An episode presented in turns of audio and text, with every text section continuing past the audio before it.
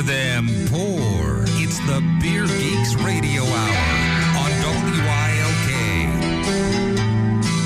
Uh, back with another fun-filled adventure this week on the Beer Geeks. Uh, this week we're kind of down a few in the crew. Uh, Ed, who you may not even realize is on the show because he's so quiet all the time, Yes. is, is not here this week. And uh, Billy's getting some signage done. He's got to be. He's doing some woodworking, so I'm sure he has his uh, lumberjack boots on. Some smelling like some sweet sawdust. He always smells like sweet sawdust. That's Billy's cologne. That's what it should be. Just sweet sawdust, not just you know. Because I know that there's a couple of people that have the beard oil that smells like Yeah. but it should be sweet sawdust. That's Billy's uh, trademark cologne. So uh, yeah, we uh, have another great brewery on this week. Another real. To us, kind of, that came out of nowhere and just really hit it. Hardywood Park Craft Brewery out of Virginia, Richmond, Virginia area. Uh, you may know them from their gingerbread stout. That's really what put them on the map. At least to me, that's how I first heard of them because that beer got a ton of hype and uh, really justified. It was phenomenal beer. That's going to be coming out again soon for them. That's their seasonal. It's uh, very, especially around uh, Christmas time. That's super enjoyable. yeah, that's a beer that uh, just kind of took, brought them in, and then they took over by storm. They never Yeah. heard of them. All of a sudden, gingerbread shows up, and then boom, they're here and full then- force. And what we have this week, we don't have any of the gingerbread, so we are really showcasing what this brewery is capable of doing. And we're starting out with the pills. But before I get into any of that, let's get into some news. Now, one of the things. Oh, also, we're talking to the co-founder Eric McKay. I should have plugged that too. We're talking to him, so it's not just us rambling on about the brewery. Uh, but if you have not paid attention this week on the news and pretty much everywhere you've seen the announcement from Lagunitas that Heineken now has a 50% stake in the brewery. Uh, it'll be interesting to see where this goes because it's a unique. If you read the press release, it's kind of it, it's vague, it's very open, but it, it reads more like Lagunitas did this to, as a way to open up European distribution easier. But a 50% stake is a good chunk of a brewery to give up. And we've seen these kind of things happen. And a lot of times it's a smaller percentage. So it'll be interesting to see where this one plays out. Some people already, you know, singing the death marches for them, but I, I don't see it going that route at all. Like they're they just opened up that new brewery. If you, if you want to know what Tony Magee's like, you can go back and listen to our uh, past episodes. They're all on BeerGeeksRadio.com. We did an interview with Tony.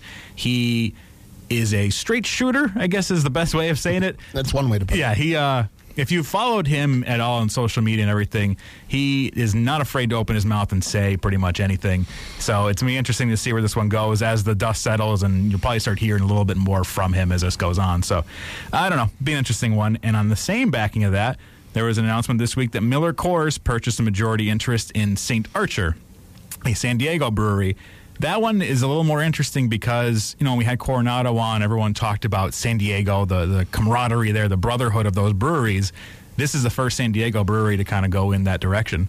So the backlash from, I shouldn't even say the backlash, the, the, the murmurings from that were more interesting to follow because people are just now starting to turn and look at one another because they were always very so supportive, very much helping one another with everything. And to see one of them kind of go towards the dark side, if you will.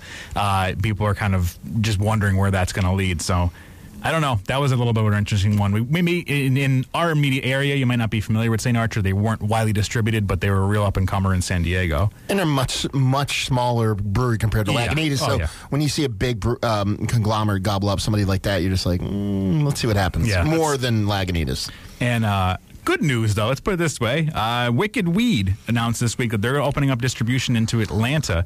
We had them on a few months ago. Really, really phenomenal brewery. And it's good to see them start to expand. So, see where that one takes everything. That's going to be an interesting route because they're a great brewery, have a phenomenal sour program, and then do some phenomenal IPAs. And actually, Matt and I just had their brand new double IPA this week, Freak of Nature, that we were both uh, very happy. That did not suck, man. I'll tell you that much. Er, the most earthy, over the top uh, IPA I probably had in a good way. And- Oh yeah, They, they really know what they're doing all around, which is great. Uh, now a few things to plug coming up. Now first, Billy's not here, and the next thing he's going to be working on as soon as he finishes this, Backyard has the Fall Fest coming up. Now that's October 9, 10, 11. It's phenomenal, good time, great beer, great food. There's games, prizes. It's just a really good vacation. Yeah, eh, no, vacation. Let's call it a vacation. I was going to say a very fun time, but it's a mini vacation. You just go on to the Backyard Ale House downtown Scranton. Billy will be back and be talking more about that. But definitely mark that in your calendars October 9, 10, 11. Now, another one to mark on your calendar. If you're interested in seeing me, which why wouldn't you be? Uh, I just patted myself on the back. Uh, I smell rich mahogany. I'm going to be doing a discussion at the Pittston Library uh, Thursday, September 24th. and we be talking about some pumpkin beers, going over the history, and I'll have some there for you too. So if that's your jam, then be down there. And another thing, since we are getting towards Halloween, uh, you might remember we did a beer dinner with our good friend Gene Philbin from Peculiar Culinary. We did uh, Pulp Fiction. Ooh, I don't even know how long ago it was. Time goes by so quick. It's in the winter, like late winter. But uh, we are going to be doing another one coming up October 22nd. Uh, it's going to be Dinner with the Dead. And we're going to have some phenomenal fall beers with some great food. And we are going to be viewing the original Night of Living Dead at his place in Hughestown. So mark that Thursday, October 22nd. So hopefully you got all those dates marked down. Great food, great beer, great movie. I mean, what else do you want? And it's like a little over a week uh, before Halloween. So, I mean, that's perfect. So mark all that down. Be a good time.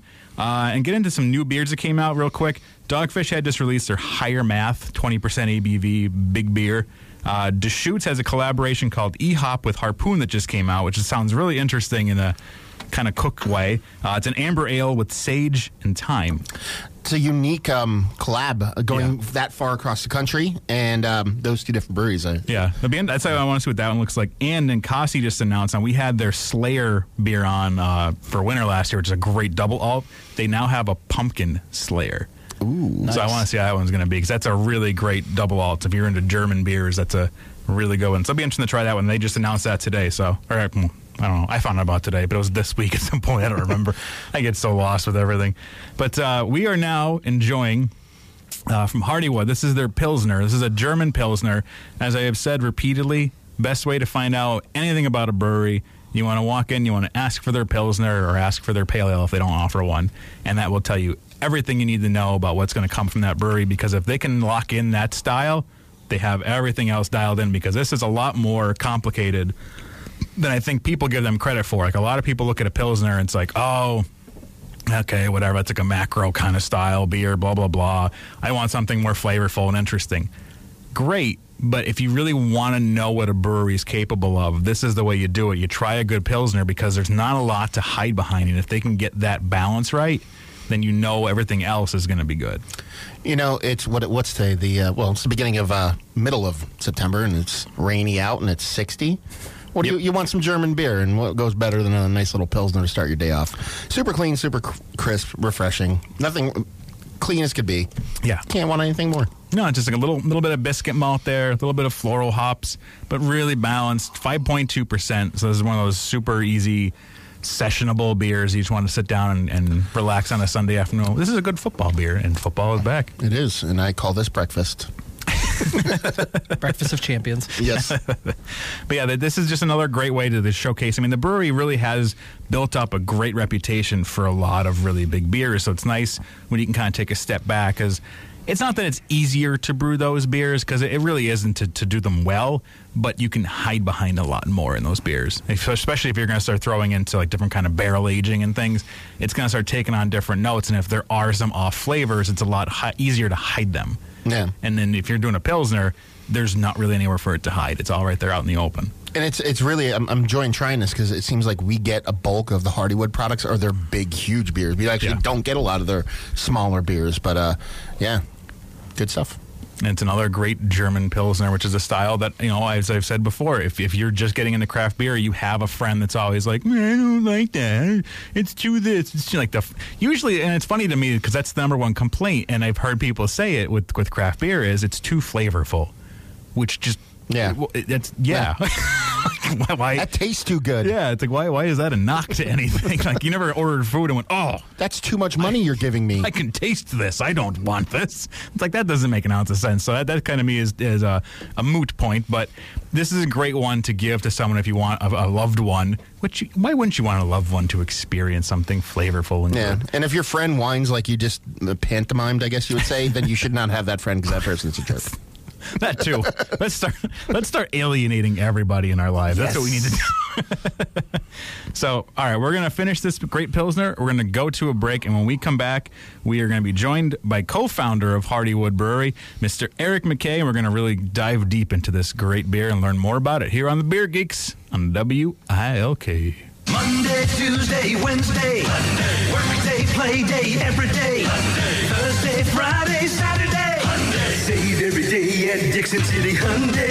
It's the kickoff sell-off at Dickson City Hyundai. 2016 Hyundai Elantra SE. Lease for only 119 per month. 2015 Hyundai Sonata SE. Lease for only 139 per month. It's finally here. The all-new redesigned 2016 Hyundai Tucson. 239 per month. Save up to $7,000. We have the largest Hyundai inventory in Northeast PA. Up to 125% of KBB value on select pre-owned. And zero down delivers on all new Hyundais. And America's best warranty. 10 years, 100,000 mile limited powertrain and Hyundai Assurance. Save every day at Dickson City Hyundai. Dickson City Hyundai, 81 to exit 191A, just past the Viewmont Mall on the left. For details, visit DicksonCityHyundai.com or call 1-800-HYUNDAI. With twenty nine ninety nine down includes loyalty rebate of $500. Three year lease, 10K miles per year plus tax and tags and up to 125% of KBB value. Fair value minus 20 cents per mile and reconditioning. Up to $7,000 on new Hyundais on select models 2015 Sonata Hybrid. 0% financing up to 72 months on select models 2015 Sonata Hybrid. Entercom's Elite Eateries, Northeast PA's finest dining and family restaurants, featuring White House Steak and Cheese, 312 East Elm Street in Scranton, and the Iron Skillet Restaurant in DuPont. Think you're fat? You might just be bloated. Find out by calling now for a free trial of New Biotics, the new breakthrough that flattens bloated bellies fast. For a free trial, call 1 800 700 6757. I used to be plagued by pot belly and constant bloating. After taking new biotics, my belly flattened and continues to get flatter. My sense of bloating and discomfort is gone. If you've got a big belly, you might not be fat. You might just be bloated. New Biotics is scientifically formulated with natural ingredients to flatten bloated bellies fast by cleansing pounds of rotting food and toxic sludge from your body. It even combats periodic heartburn and acid reflux. So just think how much better you'll look and feel. Think you might be bloated? Call now for a free trial of New Biotics and see how much flatter it makes your belly. You might be surprised. But hurry, call now for details while these free trials last. 1 800 700 6757. That's 1 800 700 6757. 1 800 700 6757. The Greater Scranton Chamber of Commerce and Metro Action are proud to present the sixth annual SAGE Awards. The Scranton Awards for Growth and Excellence. These awards honor local businesses for their talent, creativity, and innovation. Award categories include Small Business of the Year, Woman of Excellence, and Best Practices in Community Involvement. A new award, Excellence in Leadership, recognizes businesses showing high quality leadership and employee development. Applications are due Friday, September 18th and are available at scrantonchamber.com.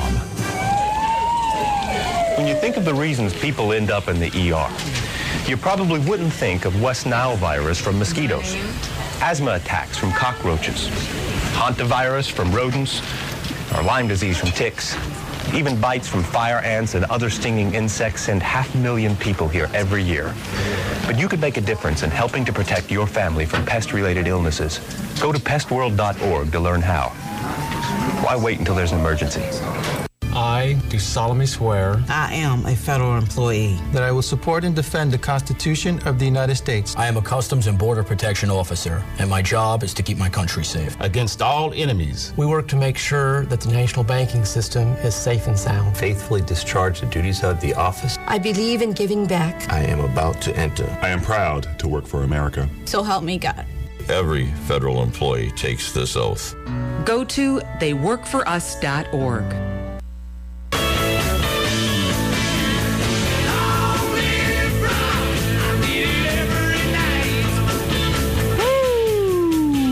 I wa- I want to do a good Ric Flair woo one of these times. I, th- I thought, Yeah, that was pretty weak. yeah, I got to figure out a good. Well, I don't want to scream it into the mic. I got to do a little Blow out back. some yeah. eardrums. You got to figure out how to, how to the, the the proper placement of the mouth to get a good woo going.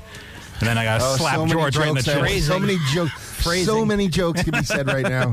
But we are on live radio. Yes, we are. And uh, speaking of, all right, right now we are joining the phone. Uh, as I said, we're, we're enjoying some Hardywood Park Craft Brewery, uh, phenomenal brewery out of Virginia. And today we're going to be talking to their co-founder, Mr. Eric McKay. And right now we are joined with by him on the phone. Eric, thank you for joining us today, bud. How are you doing on this lovely Sunday afternoon? Hey guys, I'm doing great. Thanks so much for having me. Oh, not a problem. We've already dived into a little bit of the, the pills, which is always a great way, I always say, to start a brewery, is really examining the pills. And you guys have really dialed that in nicely, which is a great stepping point off into everything else that we're going to be doing. Thank you very much. So now, it's interesting. What was your background before getting into everything with the brewery? Sure. So, uh, quick sort of recap of, of how we came to where we are now. Um, Hardywood was founded by a good friend of mine from growing up, Patrick Murtaugh, uh, and myself in October 2011. And prior to that, um, I'd say that quick story behind the name of the brewery is that we both had homebrewed beer for the first time at a farm in Australia called Hardywood Park, which is where I did study abroad in 2001. And Patrick ended up uh, spending some time traveling around Australia with a college friend. Um, and uh, it was a sort of our, our epiphany beer and our um, definitely what sparked our passion for wanting to brew. That's what led to us becoming home brewers in 2000, late 2001, and um, and ultimately deciding we wanted to start a brewery one day. And um, our careers in beer started in 2003 with a company called Union Beer Distributors in New York City that had just acquired the rights to an extraordinary portfolio of craft beer that was previously sold by uh, Brooklyn Brewery and. Um, included breweries like Sierra Nevada, Allagash, Ommegang, Smutty Nose, um, some some really great uh, both pioneers in craft brewing and innovators in the craft beer industry, and got to work pretty closely with guys like Rob Todd and Bill Covaleski from Victory, and um, really was inspired by those guys and learned a tremendous amount from them. And working in distribution, got to work closely with retailers from tiny little bodegas in, in Manhattan to um, the nicest white tablecloth restaurants in, in New York, and uh, kind of broad range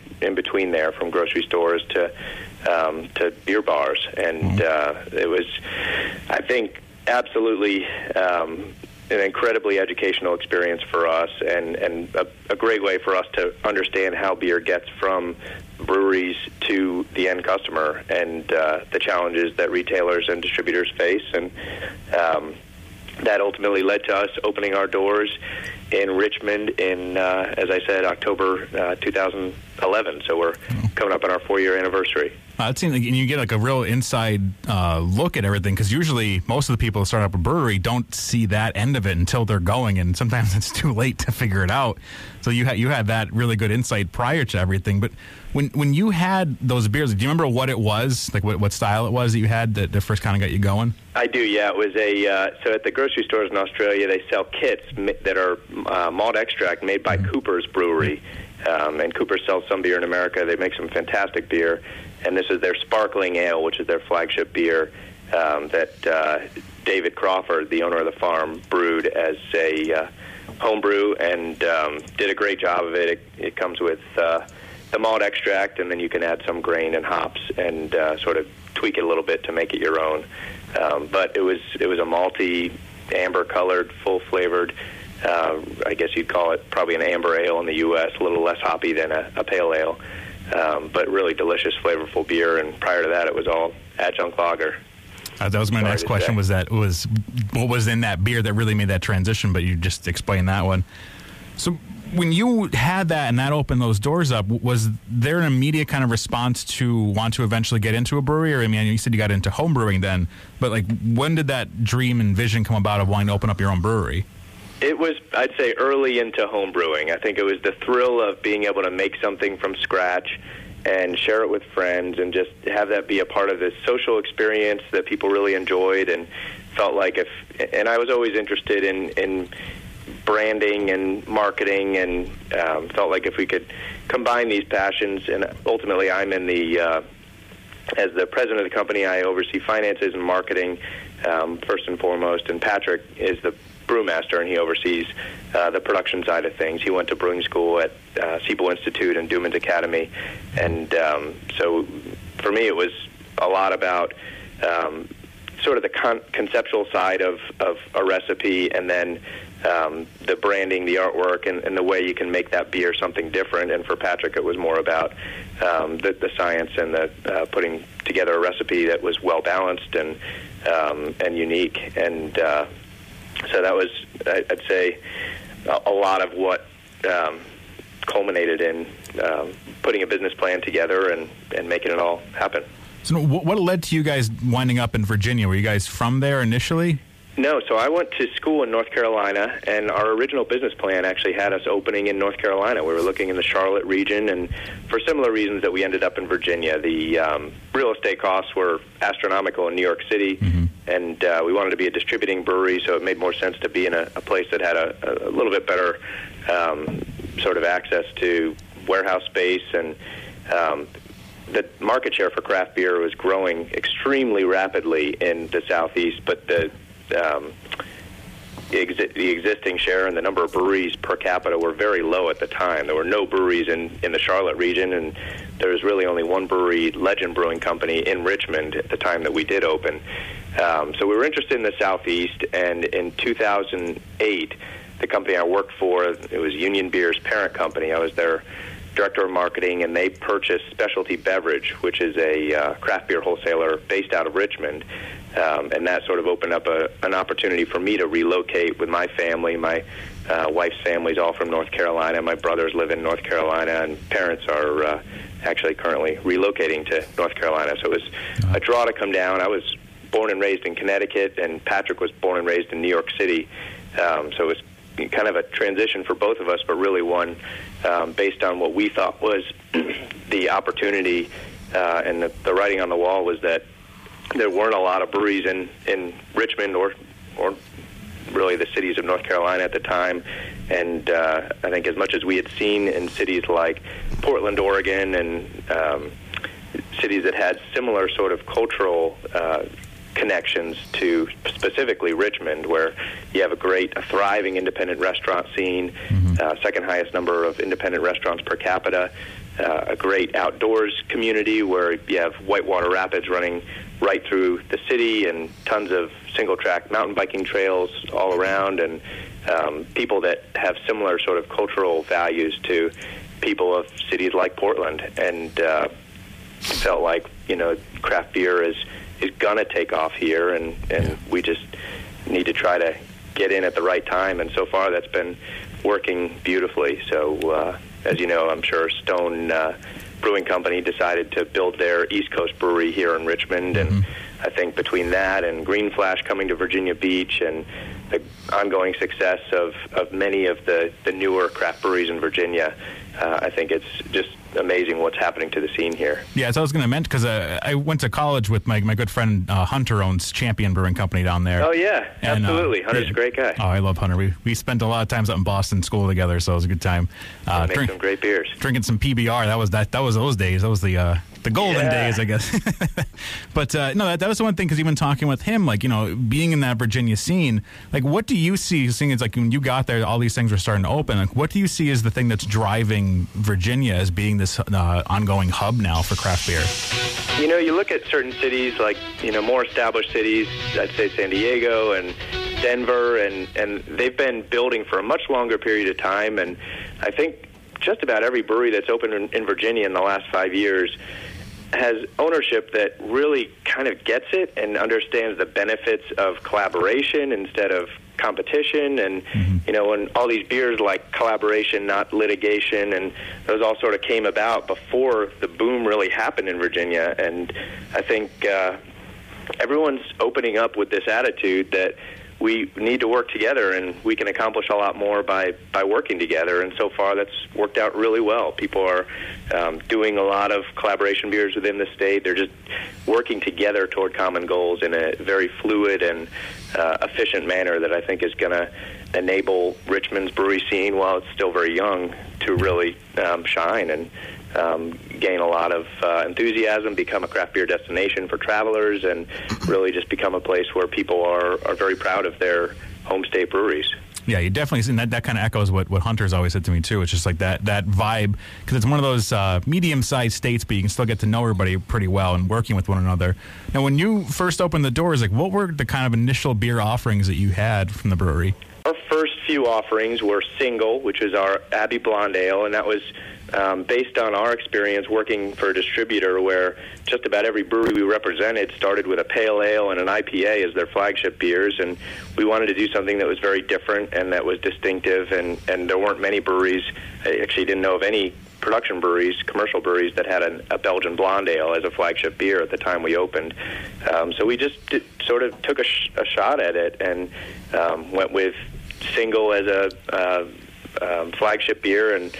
Um, it certainly took some education. People didn't know how to pronounce it, and you know we spell it a little bit differently than uh, the English spelling of the word single. Trying to pattern it after the triple and double. What was the best uh, pronunciation that you remember?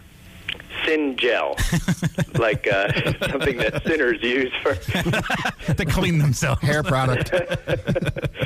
so, uh, but yeah, single, um, pronounced the normal way, um, has been our flagship beer since we opened, and it was the first beer we brewed uh, commercially, and it was a beer that Patrick and I brewed about a hundred times at least as home brewers before we really dialed in the recipe, based on Patrick's experience of Westvleteren's Blonde Ale, which is drier and hoppier than most Belgian table beers, and uh, so we ended up with a drier, hoppier uh, Belgian blonde.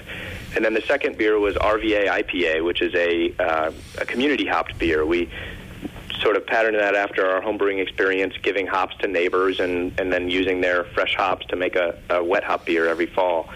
And um, so actually just this past weekend we released RVA IPA, which uh, um, is a beer that we now have about 150 hop contributors uh, each year. We donate a thousand rhizomes to the community every spring, and um, have started hosting this party to sort of celebrate the release of this wet hop beer.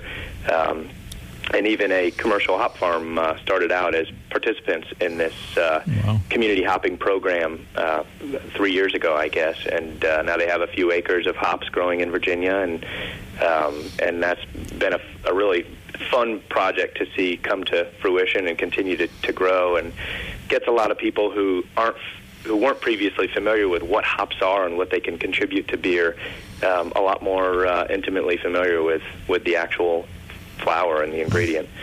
Um, and then Farmhouse Pumpkin was our, our third beer, and it was uh, the second of our reserve series with RVA IPA also being a part of that.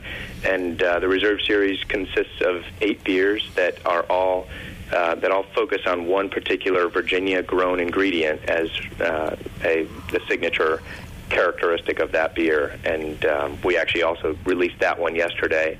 Um, we used Virginia sugar pie pumpkins as the uh, um, main uh, sort of characteristic of the beer, and uh, we get some spices from a, a century-old uh, spice factory right around the corner from the brewery called CF Sauer, C S A U E R, and um, uh, so it's sort of a, a fun way to showcase some Virginia ingredients, and and that one also in trying to be distinctive, we we went a different approach than many pumpkin beers. We it's about eight and a half percent alcohol. We use a, a farmhouse ale, a saison yeast, and um, dries the beer out quite a bit. So instead of being sweet like many pumpkin beers, it's got this really pleasantly dry characteristic and a little bit of farmhouse funk that you might find in a in a saison, uh, and then it has a, a pretty solid backbone coming in at eight and a half percent. Yeah, that's actually what we're, we have in our glass right now is the farmhouse pumpkin. It's it's just it's really interesting to see that because taking that route of having it be like a saison thing was that something that um, you had really wanted to, or was it kind of sitting down and trying to formulate uh, you know what you want to do as a base beer?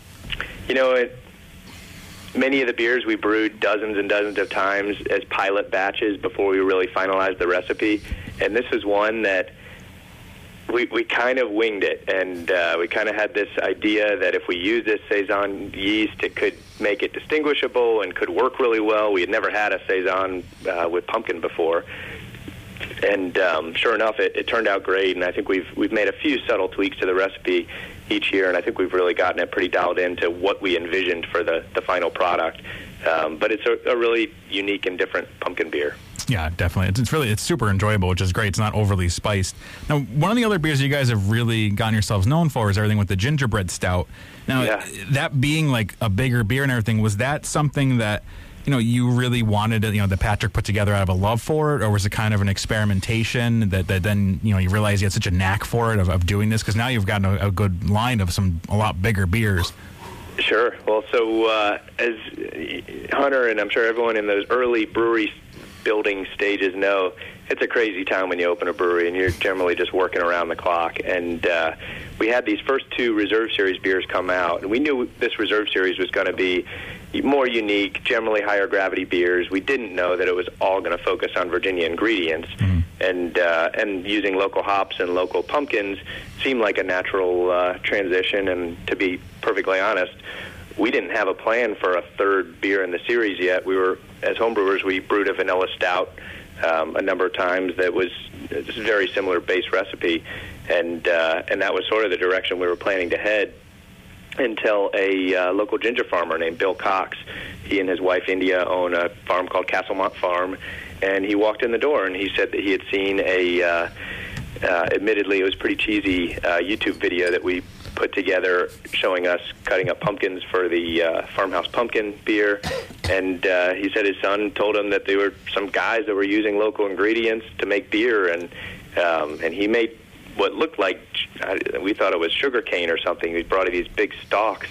Turns out it was ginger, the whole ginger plant. Wow! Um, and he was just passionate about uh, the ginger that he had been growing uh, for only about a year. He he spent years working on growing ginger successfully in gin, in uh, Virginia, and uh, had this um, Hawaiian white baby ginger that um, he cut up, and we tasted samples of it, and were just impressed with his passion and um, the uh, care and attention that he put into um, growing this this product, and uh, felt pretty captivated by it. And shortly after, uh, met uh, the wife of Cy Bearer, who owns Bearer Farms and is a beekeeper in uh, Louisa County, uh, Virginia, not far from Richmond. And uh, so we started thinking, well, what if uh, we tried to use these two local ingredients? We were thinking maybe a honey beer in the summer and a ginger some sort of beer. Maybe it's more of a summertime beer, but it sort of clicked.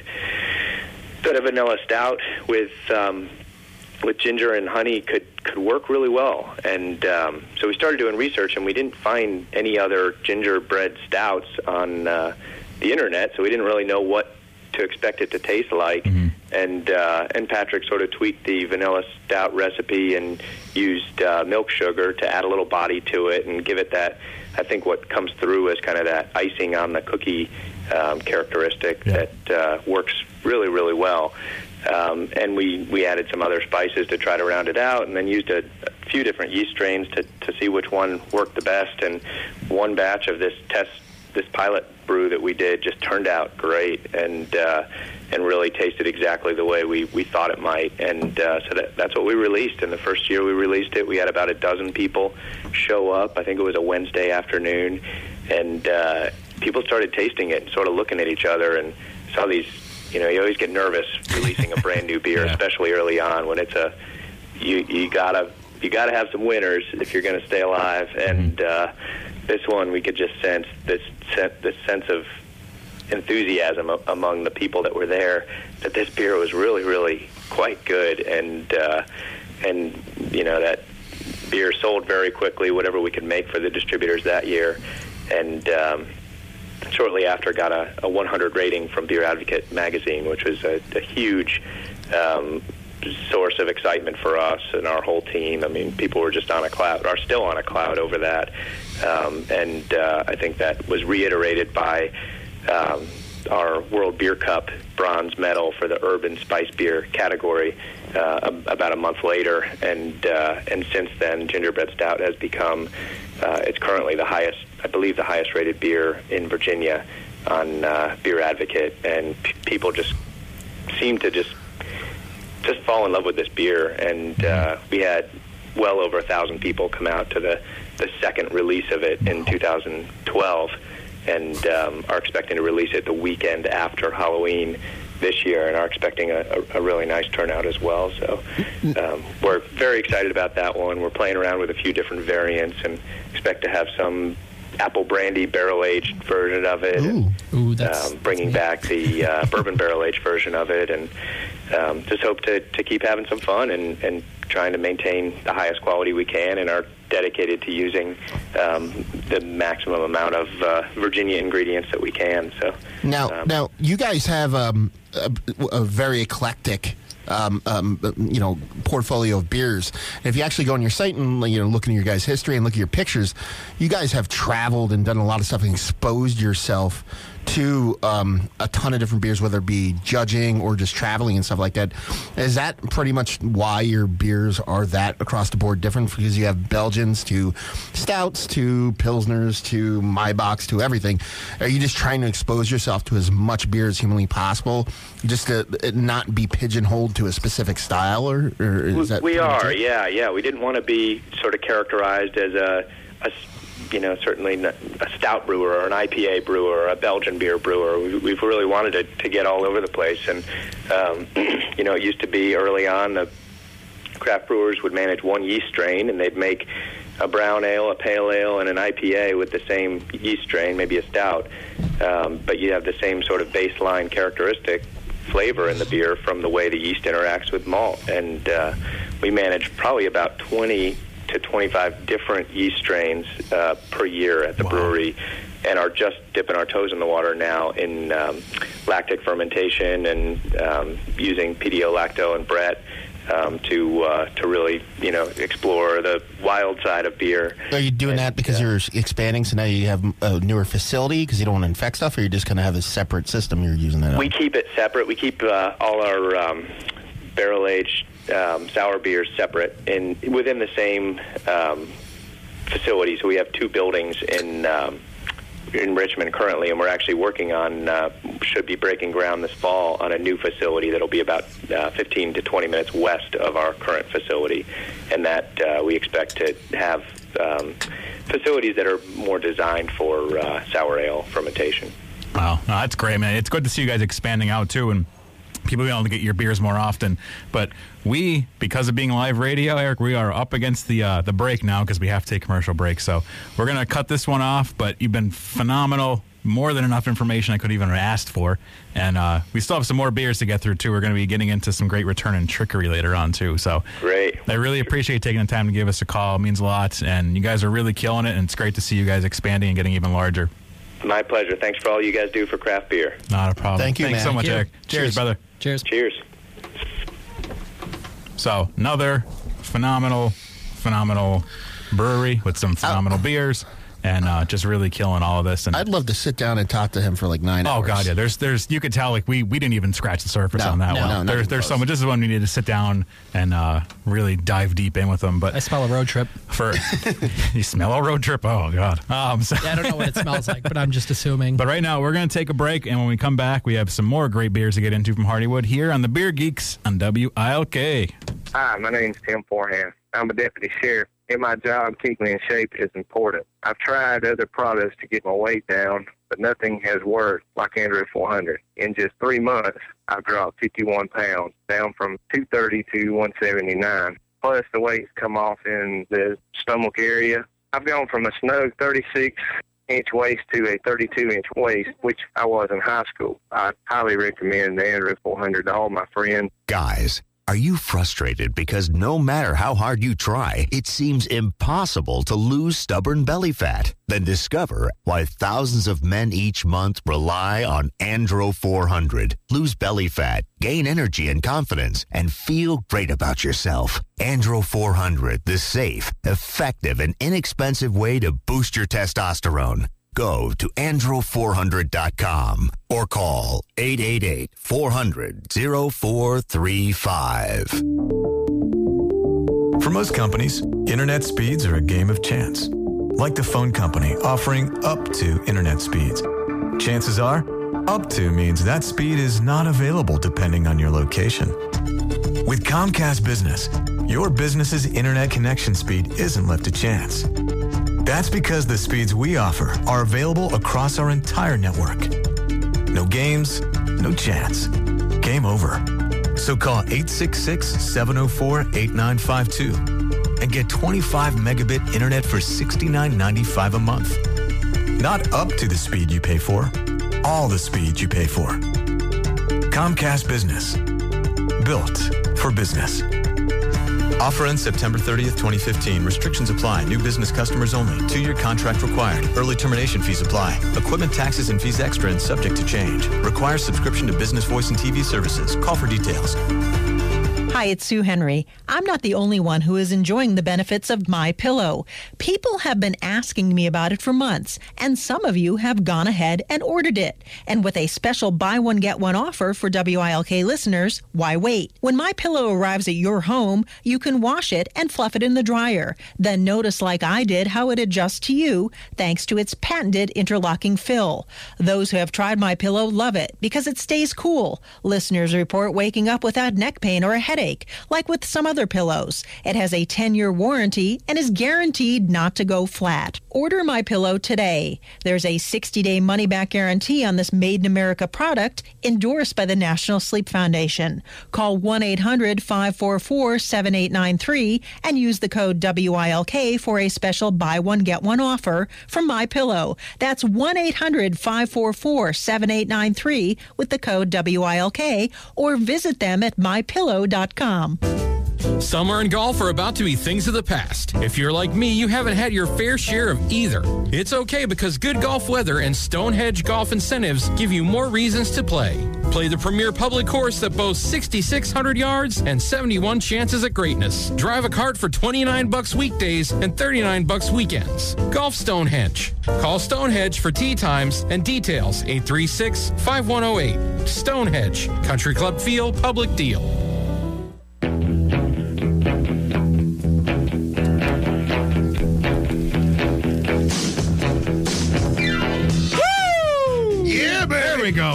Got the good uh, space for the mouth. There we go. We're good. Hey, it's Ric Flair, everybody. Oh, so uh, we have some more great beers from Hardywood, and, and that was a great interview. I mean, Eric, you could tell just from talking to him, the guy absolutely knows his stuff and uh, just absolutely killed it, and really had like that's one where I wish we could sit down for a couple hours and just really pick his brain because it, was there was so much trying to condense into that, and that's it's, it's great when you have that, but that's what's tough when we're on live radio because we only have a finite amount that we're up against to be able to get these things in. But you could just tell we could have talked for hours and probably still barely even gotten to. I mean, and it, it showcases why this brewery is has the reputation they have. Yeah, like I they mean- have the knowledge to back it up. You you look at him and his partner's history. They're just out there. They're not just brewing beer. They didn't open a brewery and just kind of shut themselves in, like and making their own beer. They're out there exposing themselves to the beer world. too. Like that's that's what we've talked about that before too. Like you have people that are great with brewing beer and know how to great you know brew really delicious beers, but to talk to them is a little tough sometimes. and like that that's what's great is like when you have that current combination, that's when you see these breweries really hit the ground running. And that's what they've been able to do because they're able to get out there and connect with people on a real level. It's one thing to sit there and talk about the OGs and blah, blah, blah, but the average person's like, I, I don't know what you're talking about. Is this good or is this bad? And that's the end of the story. Alpha Acid? Isn't that a band from the 80s? I love that band, man. I was- but uh, we we've cracked open in the break. We started drinking. This is the Great Return from Hardywood. This is a seven and a half percent West Coast styled IPA. Just a really killer beer. Like I, this is one of the first ones that I had. I mean, I had the gingerbread stout first. This is the the second beer I had from Hardywood that I just was like, okay. Now I know they know what they're doing because they, they dialed in both those styles so well, and to have an East Coast brewery do a really killer West Coast style, and it's not when we say West Coast, it doesn't have that. It's not over the top. Yeah, it's you, you can you can enjoy it. It's not going to uh, have a cat go to the bathroom in your mouth. or as I would put it, uh, Rambo going face first into a pine tree. Yeah, it, it's it's got all those things, but it, it's balanced. Your enamel is not melting off your teeth. You could drink a whole one of these and be totally fine and not be like, oh, my palate's shot. Yeah. Because that's the problem with some West Coast IPAs or people that are claiming to brew West Coast style IPAs. All they're doing is hopping the crap out of it. Yeah. And then basically, you know, we had Garrett Oliver on months ago and he was like, yeah, those are challenge beers. Like, I bet you can't finish this. Like, Yeah. well, why do I want to do that to myself? I want to be able to enjoy something, and that's what it's all about. And this is really the one thing I will definitely say too. With everything we've had from Hardywood so far in the show, and that I've had in the past, is balance is is so perfect. And when you see that focus for any of the breweries, like all the breweries we had on that really focus on having maintaining good balance, they're all killer beers. Yeah, and I mean, uh, and the best part about it is that we're getting decent distribution from them. But I mean, was it like a month and a half ago they announced an expansion and they're actually like growing infinitely? So I mean, Yeah, we didn't even get to talk to them about that. I know it, another one I it- they. I forget the actual footage or, or barrels they're going into, but I mean, it seems like they're going to be able to like pump out quite a bit. So you should see their actual production in this area and distribution should be uh, pretty readily available. I Yeah. would assume by the end of this year, the beginning of next year. Yeah, and definitely, like you said, keep an eye out for the gingerbread stout. He said it's coming out uh, right after Halloween this year. So, I mean, that's definitely for the winter. I mean, that is absolutely killer in the winter to sit down and enjoy that one. And it's great to stock up on it and just have that as you're curled up in the crying yourself to sleep because there's 16 inches of snow. I don't even actually want to think pairs about very that. well with crying yourself. I, uh, I actually I took one and put it aside just so I could kind of side by side, just out of curiosity to see how that ages. Ooh, this is. I just poured the. Uh, so we finished up the Great Return because now this is always a fun part of the show because we have to cram a bunch of stuff in a little bit of time. But uh, we just poured the, as uh, as Eric said, the Sin Gel. Yeah, sin gel. it's what uh, Migna Merciless uses in his hair. but this is their uh, the Hardywood Singel. Uh, it's a Belgian Abbey. It's a it's a blonde ale style, six point two percent. He said this is one of the first beers they really came out with as, as a wide release, and just awesome to see that like a really good Belgian styled beer. And it is really like a super dry finish. Like it's really nice. Had that dry finish on the end. Yeah, letting that uh, letting that yeast kind of uh, pave the way as opposed to you know Americanized hop stuff. Yeah, it's it's it's really it's super drinkable too. I mean, it's great because sometimes a lot of the Belgian beers that that uh, people gravitate towards or, or discuss a lot that they're you know this is the thing, this is that, and the, they they tend to be the bigger ones. And it's nice to see a really good, somewhat smaller one. I'm gonna pop the cork on the next one to get it ready. Yeah. And, um, but no, it's it's really nice to have like a really solid like this is is sessionable even. It's like a really sessionable Belgian beer. Yeah, I mean your singles. Typically, your singles when you're talking about Belgian beers, or more specifically Trappist ales, or, or your bunk or your bunks, monks. Um, your monks. Yeah, your monks. Uh, that's what they drink when they're at dinner and stuff like that. So it's typically lower ABV, something they're actually going to drink themselves.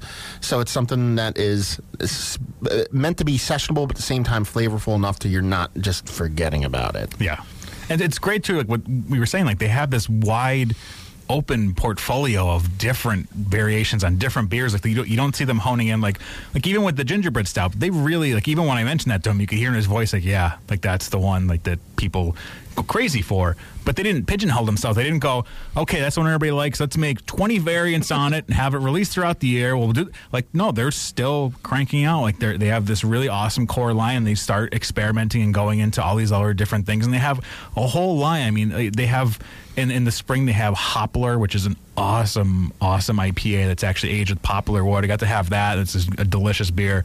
The the pumpkin one is also really good that we just had. They have a coffee stout, a raspberry stout.